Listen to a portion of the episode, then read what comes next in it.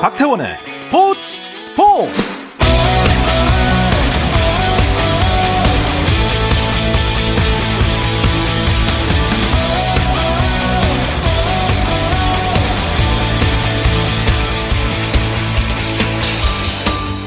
스포츠가 있는 저녁 어떠신가요? 아나운서 박태원입니다. 네, 오늘 하루 이슈들을 살펴보는 스포츠 타임라인으로 출발하겠습니다.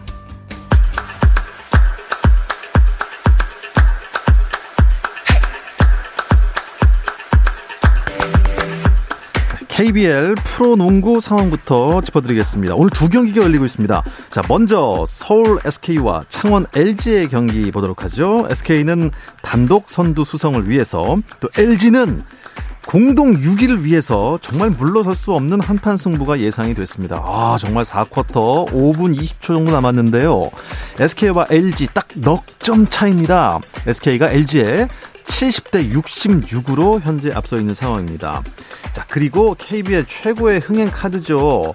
허웅 선수가 있는 원주 DB는 전주 KCC와의 경기를 이어가고 있습니다.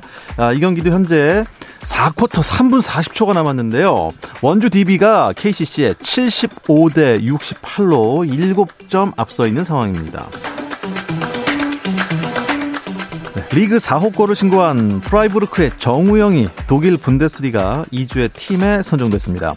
분데스리가가 홈페이지를 통해 발표한 2021-2022 시즌 18라운드 베스트 11에서 정우영은 352 포메이션의 오른쪽 날개에 이름을 올렸습니다. 한편 터키 리그 페네르바체 김민재는 아다나 데미르스포르와의 경기에서 풀타임을 소화했는데요. 팀은 1대2로 역전패하고 말았습니다. 잉글랜드 축구 FA컵에서 맨체스터 유나이티드가 경미한 근육 문제로 결장한 호날두의 공백에도 아스톤 빌라를 1대 0으로 이기고 32강에 진출했습니다. 한편 아스톤 빌라의 감독으로 올드 트래퍼드를 찾은 스티븐 제라드 감독은 64강에서 FA컵을 마무리하게 됐습니다.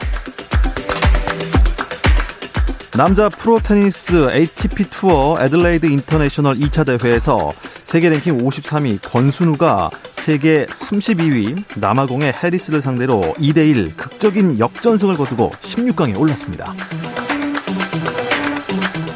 미국 프로농구 NBA에서는 필라델피아 세븐티식서스가 휴스턴 로켓츠를 111대 91로 이겼습니다.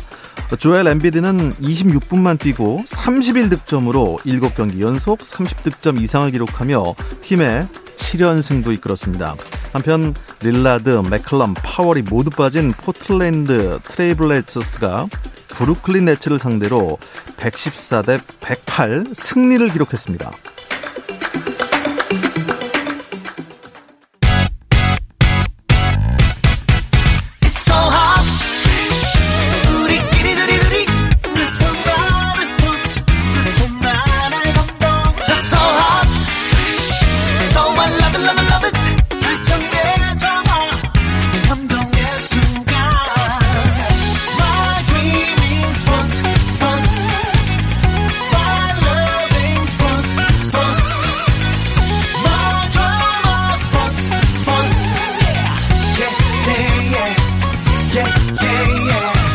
스포츠 스포츠 No problem. 화요일 저녁에는 이 두 분과 함께하고 있습니다. 정 PD와 김 기자 시작하겠습니다. 정현호 KBS 스포츠 PD, 또 일간 스포츠의 김지한 기자 두 분 나오셨습니다. 안녕하세요. 안녕하세요. 안녕하십니까. 어서 오십시오. 네. 아, 김지한 기자는 왜 이렇게 오랜만인 것 같죠? 네. 좀 올해는 처음인 것 같죠? 네. 맞네요. 네, 네. 지난주에 사실 들으신 네. 분은 아시겠지만 전화 연결을 했습니다. 네. 외부에 있어가지고 제가 예. 전화 연결을 했죠. 예. 그래서 네. 음, 새해 인사를 좀 드리겠습니다. 네. 제대로 새해, 새해 인사 네 드립니다. 새해 복 많이 받으십시오. 받으셨나요? 받았죠. 아, 근데 저는 네. 어, 이또 음, 우리나라 설이 음. 음력 설이다 그렇죠, 보니까 그렇죠. 전 아직까지 새해가 왔다는 기분 좀 받지 못하고 있습니다. 아. 그래서 2월 아, 1일 이후에 네. 저한테 복을 좀 많이 주시기 바랍니다. 다시 그 새해 인사를 그때 또 하는 걸로. 저는 네. 그때 여기 없을 계획이기 때문에 또. 아, 그렇죠. 아, 중국 가 네. 계시는구나. 네, 맞습니다. 아, 예, 그래도 몸 건강히 잘 다녀오시기 바라겠고. 네. 아, 그럼 정현호 PD는 출국이 언제시죠? 저는 21일 출국이기 때문에 아마 이제 다음 주까지는 여기서 인사드리고 아. 그다음에는 또 이제 다르게 아. 또 인사를 드려야 되겠습니다. 오늘부터 카운트다운이네요. 아, 이제 아, 카운트다운 들어왔습니다. 네, 네. 많이 떨리실 거예요. 예. 자, 이제 지금 경기가 펼쳐지고 있는 어, 배구 네네. 점수를 좀 보도록 하겠습니다. 어, IBK 기업은행과 현대건설이 만났고 또 네. 남자부에서는 OK금융그룹과 현대캐피탈이 만났습니다. 네. 그러니까 IBK 기업은행은 좀 내홍을 겪고 지금 여자 팀은 처음 맡은 우리 명장 김호철 감독이 지휘하고 있는데 아직 첫 승 신고를 못 하고 있죠. 그래서 지금 현재 세트 스코어 2대 1로 현대건설이 앞서고 있는 상황인데 네. 어쨌든 우여곡절 끝에 IBK 기업은행이 3세트를 따내긴 했습니다. 아, 따냈군요. 네. 아. 네. 중간중간 현대건설에서는 이제 고혜림과 황민경의 공격 포인트가 좀 많이 올라오고 있는데 이 와중에 이제 기업은행이 또 한 세트를 따냈으니까 4세트가 어떻게 될지 좀 봐야 될 것 같고 음. 남자부의 OK 금융그룹하고 현대캐피탈의 경기는 사실 OK 금융그룹이 지금 최하위인데 오히려 세트 스코어는 2대 0으로 앞서고 있습니다. 지금 3세트가 진행 중인데 현재 현대캐피탈이 22대 20으로 앞서고 있기 때문에 이 음, 경기도 네. 역시 어 4세트까지 갈 가능성이 높아 보입니다. 4세트까지 갈 가능성이 있어 보이고요. 아 네. 근데 모르겠습니다. 또한 점을 냈어요 지금 네, 22대 그렇습니다. 21이 됐는데 네. 문제는 이제 IBK 네. 기업은행 하필 이 패라는 걸 잘 모르는 현대건설이랑 만났어요. 그러니까요. 네. 지금 현대건설이 20승 1패죠. 네. 그러니까 그 한 번 그 도로공사한테 한번 지고 나서 아주 지금 뭐 거의 극강에 네, 네, 지금 1위를 달리고 있고요. IBK 기업은행이 현재 3승 17패. 특히나 네. 김호철 감독이 부임하고서 아직 한 번도 이기지 못했습니다. 그렇죠. 분위기가 그렇게 나쁜 거는 아니거든요. 뭐 김호철 감독도 굉장히 선수들한테 그 독려하는 그런 어떤 표정이라든가 뭐 그런 뭐 자세라든가 이런 부분들이 예전에 남자팀 맡았을 때랑은 확연히 다른 그런 모습인데 네. 아직까지는 이 IBK 기업은행의 외국인 선수죠. 중간에 합류했던 이 산타나가 아직은 좀 이 경기력이 많이 올라오지 못했고요. 네. 또 김희진 선수가 잘 하고는 있습니다만은 이 선수를 이제 뒷받침할 만한 네. 어떤 백업 자원이 그렇죠. 좀 아직까지는 조금 역부족 인 네. 저 지금 경기 계속 네. 보고 있는데 그래도 네. 김민진 선수 혼자서 열심히 하고 있어요. 네. 그죠 정말. 네. 네. 그렇게 아. 지금 하고 있습니다. 자, 근데 선두 현대건설은 이 비결이 뭐라고 보세요? 사실 보면 이 밸런스 20승 1패가 말이 됩니까? 뭐 이대로 가면은 지금 V리그 역대 최강이죠. 네, 그렇죠. 30승도 할것 같고 네. 작년에 또 흥국생명이 뭐 빅3 트리플 타워로 해가지고 굉장히 삼각편대가 셌는데 현대건설은 거기에 비해서 지금 리베로라든가 센터진도 오히려 더 좋기 때문에 조화와 밸런스만 보면 작년 흥국생명보다 더 나을 수도 있다는 평도 있거든요. 근데 네. 더 놀라운 건 이 팀이 작년 최하위죠.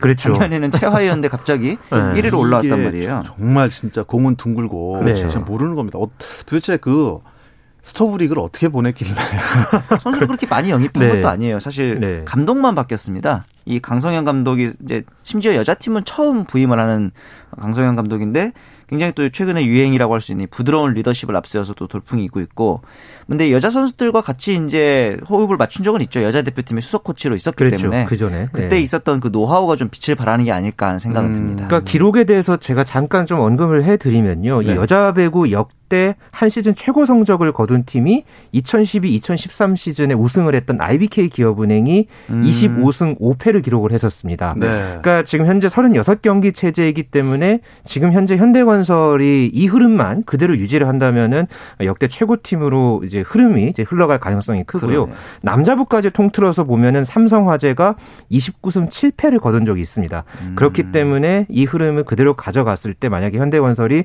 30승을 거둔다 하면 은 V리그 남녀부 모두 통틀어서 어. 최초의 기록을 달성하게 됩니다. 이 그러니까 30승이라는 꿈의 숫자가 이게 지금 산술적으로 가능은 한 거죠. 가능만 한 숫자지 저희가 생각하기에는 뭐 5패, 6패 이것도 안 한다는 건 현재 지금 20승 1패라는 수치도 사실 굉장히 좀 그러니까요. 그러니까요. 비현실적인 수치죠. 네. 자, 현대건설은 그래서 20승 1패이기 때문에 네. 당연히 1등일 거고요. 네. 아, 오늘 경기 지금 펼쳐지고 있으니까 네. 어, 오늘 경기 전까지 여자부 순위를 좀 네.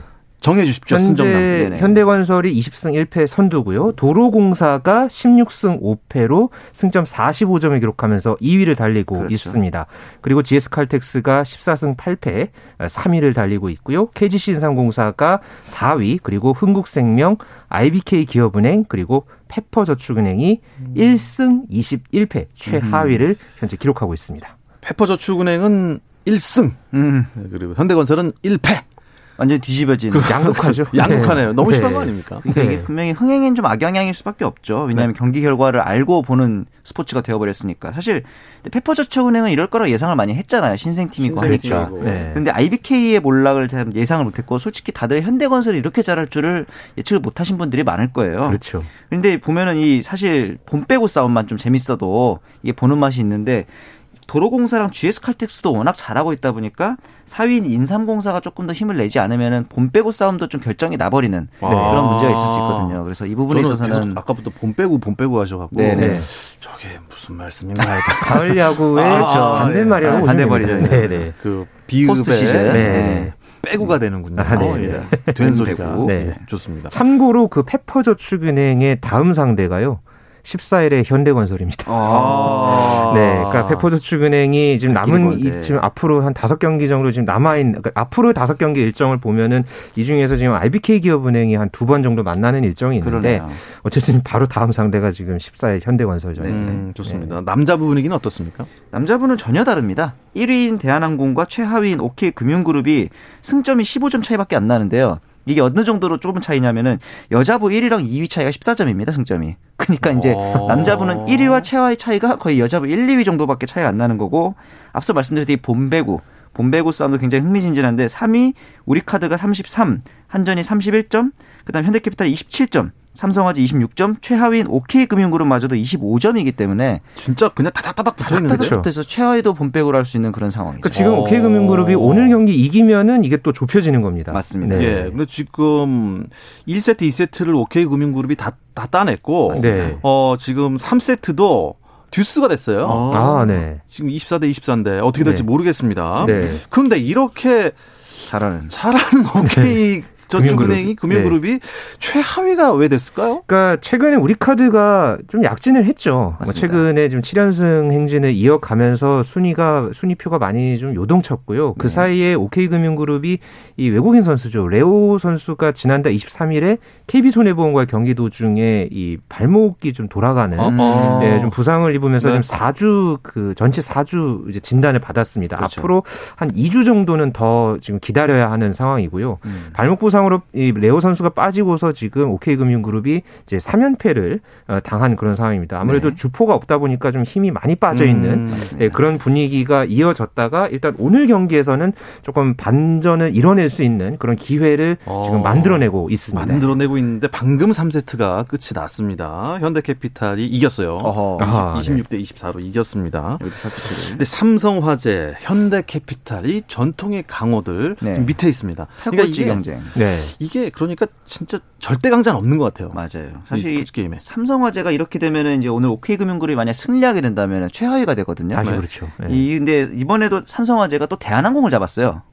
9일날 경기였죠. 그랬죠. 네. 1위인 대한항공을 잡으면서 이 대표적인 배구계의 스마일 맨인 고이진 감독이 눈물을 글썽거릴 정도로 음. 굉장히 남자부는 진짜 순위 싸움을 알 수 없는 상황인데 저는 이 중심에 이 세터에 있는 황승빈 선수가 있는 것 같아요. 대한항공에서 넘어온 선수잖아요. 아, 그래서 네. 이 대한항공 선수들의 버릇이라든가 패턴 공격 패턴 같은 걸 잘 알고 있어서 좀 공략하기 쉬웠다라는 얘기를 좀 하는 걸 들었습니다. 음, 고이진 감독이 그러니까 큰 딸도 함께 울었다고 할 정도였다고 아, 하니까 네. 이 마음 고생이 참 아. 굉장히 컸다는 거를 좀 최근 이 눈물을 통해서 좀 집에서도 좀 분명히 있겠죠. 분명히 좀 표정이 아빠 표정이 안 좋았죠. 그렇죠. 네. 이제 본인이 그거를 뭐 내색은 안 하겠지만은 이제 그런 부분들을 아무튼 주변에서도 많이 이제 좀 어 이제 봤겠죠. 그런 그렇죠. 부분에서. 네. 자, 좋습니다. 이번 뭐 지난 주말부터 해서요. 음, 선수들의 활약 모습들은 네. 정 PD 김 기자의 내 맘대로 MVP를 뽑는 아하. 것으로 좀 네. 설명을 대신 드리겠습니다. 네. 뭐 저는 일 일단 이 여자부에서 음. 어 이제 한 명을 꼽는다면은 이 현대건설의 이제 연승의 주역 그러니까 뭐 공격했던 선수들 못지않게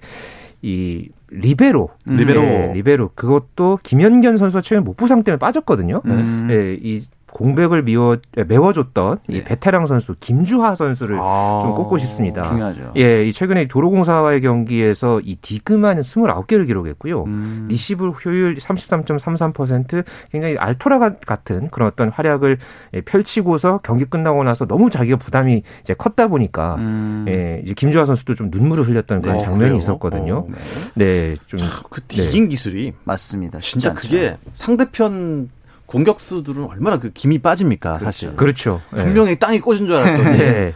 손을 살렸어. 그렇죠. 그렇게 디깅처럼 또 이제 배구의 꽃이라고 할 수 있는 게 블로킹인데 맞습니다. 제가 그래서 남자부 MVP를 꼽아보자면은 저는 이 우리카드 최하위에서 탈출해서 최근에 7연승하고 있는 우리카드의 하현영 선수가 40살이거든요. V리그 원년 멤버입니다. 네. 아. 근데 이분이 지금 40대 블로킹 왕에 도전하고 있어요. 현재 세트당 블로킹 1위거든요. 네.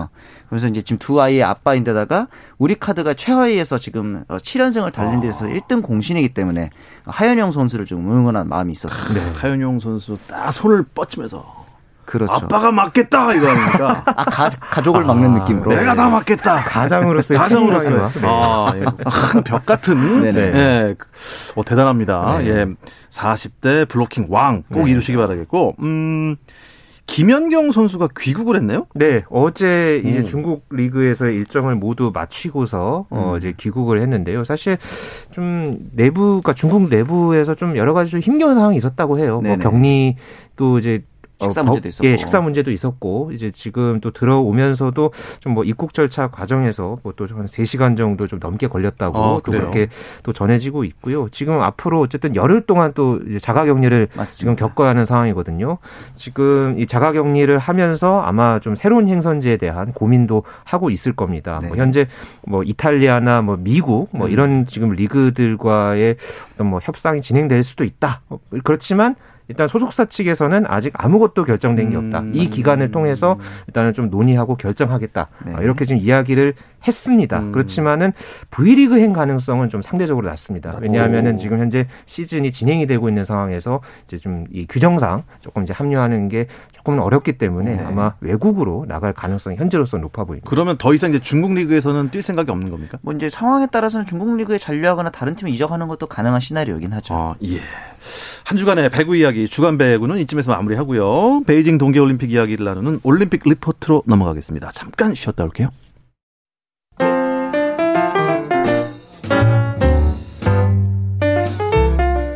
정 PD의 깊은 내공, 김 기자의 비하인드 스토리. 배구 이야기는 KBS 1라디오 스포츠 스포츠에서 배구 선수 출신 해설위원 저 한유미도 듣습니다. 정 PD와 김 기자 많은 청취 부탁드립니다. 네, 어떠한 스포츠 이야기도 나눌 수 있는 시간이죠. 정 PD와 김 기자 듣고 계십니다. 정현호 KBS 스포츠 PD, 일간 스포츠 김지한 기자와 함께하고 있습니다. 어, 베이징 동계올림픽 이야기 나누는 올림픽 리포트입니다. 올림픽이 정말 정현호 PD가 이제 다다음 주면 이제 다다음 주도 아니라 다음 주 다음 주죠. 금요일이네요. 네. 네. 출국을 하신다니 네. 진짜 카운트 다운입니다. 그러니까요. 어. 다음 달 4일에 개막을 하니까 맞습니다. 이제 D-24일로 저는 알고 있고요. 맞습니다. 지금 뭐 대회 조직위원회가 방역에 상당한 강한 자신감을 좀 보이고 있다고 해요. 음. 지금 뭐 이 경기장, 선수촌, 훈련장을 마치 이 음. 거대한 거품을 덮어 씌운 것처럼 그렇죠. 이것도 그 뭐 폐쇄 루프를 뭐 운영하겠다. 어. 뭐 이렇게 지금 또 이야기를 하고 있고요. 네. 다만 지금 산발적으로 중국 내에서도 지금 코로나19 발생이 지금 이루어지고 있, 발생 상황이 있거든요. 네. 그렇기 때문에 아직까지도 조직위원회나 IOC에서는 이 관중 수용 규모나 입장권 판매 계획에 대해서는 아직까지도 지금 아직까지도요? 구체적인 네, 입장을 내놓지 어. 못한 그런 지금 상황입니다. 20여일 남았는데 아직도 지금 음.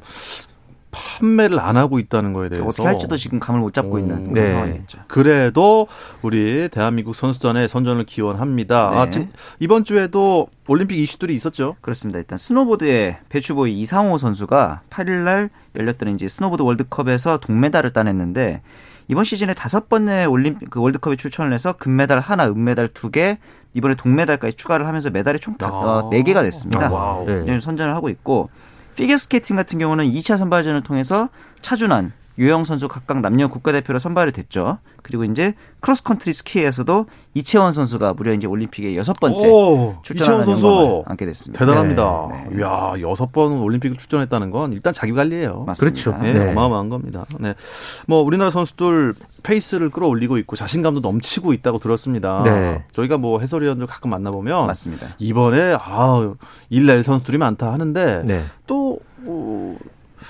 대한체육회에서는 좀 많이 달라요. 네. 금메달 한두 개 정도? 지난 5일이었죠. 그날 그 선수촌 그 미디어 대회 행사가 있었는데요. 있었죠, 네. 여기서 이기흥 대한체육회장이 이번 베이징 동계올림픽의 목표가 금메달 한 개에서 두 개다. 그래서 음. 종합 15위가 이번 대회 목표다 이렇게 밝혔거든요. 네. 아무래도 최근에 국제 대회에 많이 좀 경험이 좀 부족하고 또 이제 코로나19 상황 때문에 좀 준비가 많이 좀 부족했던 탓을 좀 이야기를 하긴 했는데 네. 여기에 또 우리 선수들이 자극을 받았습니다. 어허. 이날 또 스피드 스케이팅의 이 김보름 선수가 네. 이 체육회에서 설정한 목표는 선수 개인에게 큰 의미가 없을 것이다. 아, 이렇게 이야기를 했고요. 또 여자 컬링 대표의 팀킴의 리드 김선영 선수도 예.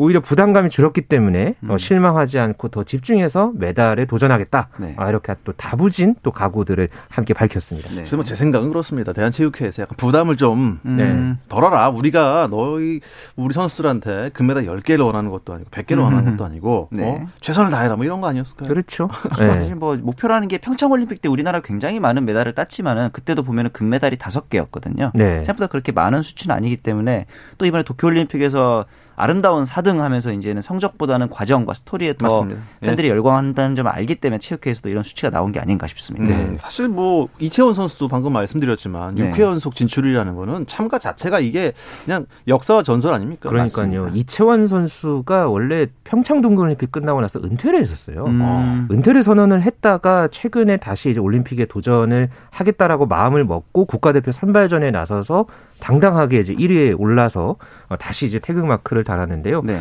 참고로 이 올림픽 6회 출전은 동하계를 통틀어서 이채원 선수까지 모두 다섯 명째입니다. 어. 그 전에는 그러니까는 빙상의 이규혁 선수 그리고 스키 점프에 최서우, 최흥철, 김현기 선수가 있었고 네. 어, 이번에 이채원 선수까지 이제 다섯 번째고 여자 선수로는 최초입니다. 그러네요. 이게 또 네. 어떠한 스포츠도 얘기를 나눌 수 있는 두 분 아닙니까? 네. 크로스 컨트리 종목의 이채원 선수 아닙니까? 네 맞습니다. 이 크로스 컨트리가 어떤 종목인지 자세히 알면은 음. 이채원 선수가 진짜 대단하다는 걸 알 수 있어요. 왜냐하면은 네. 이 쉽게 말해서 스키 타고 마라톤 하는 거거든요. 맞습니다. 그렇죠. 진짜 네. 이 이채원 선수는 감독인 이미규 감독보다도 나이가 많은 걸로 알고 있어요. 3살 많죠. 네. 네. 누나입니다. 그 정도는 네. 감독보다 누나인데 마라톤을 하는 그리고 이제 크로스컨트리 스키가 굉장히 유서 깊은 종목이잖아요. 제 1회 동계올림픽 대회부터 있었던 종목이고 유럽권에서는 굉장히 수준급의 선수가 많이 나옴에도 불구하고 이채원 선수가 계속 어, 경쟁력을 유지하고 있다는 게 대단하고 이 마라톤 하면 또 이제 여러분들이 많이 아시겠지만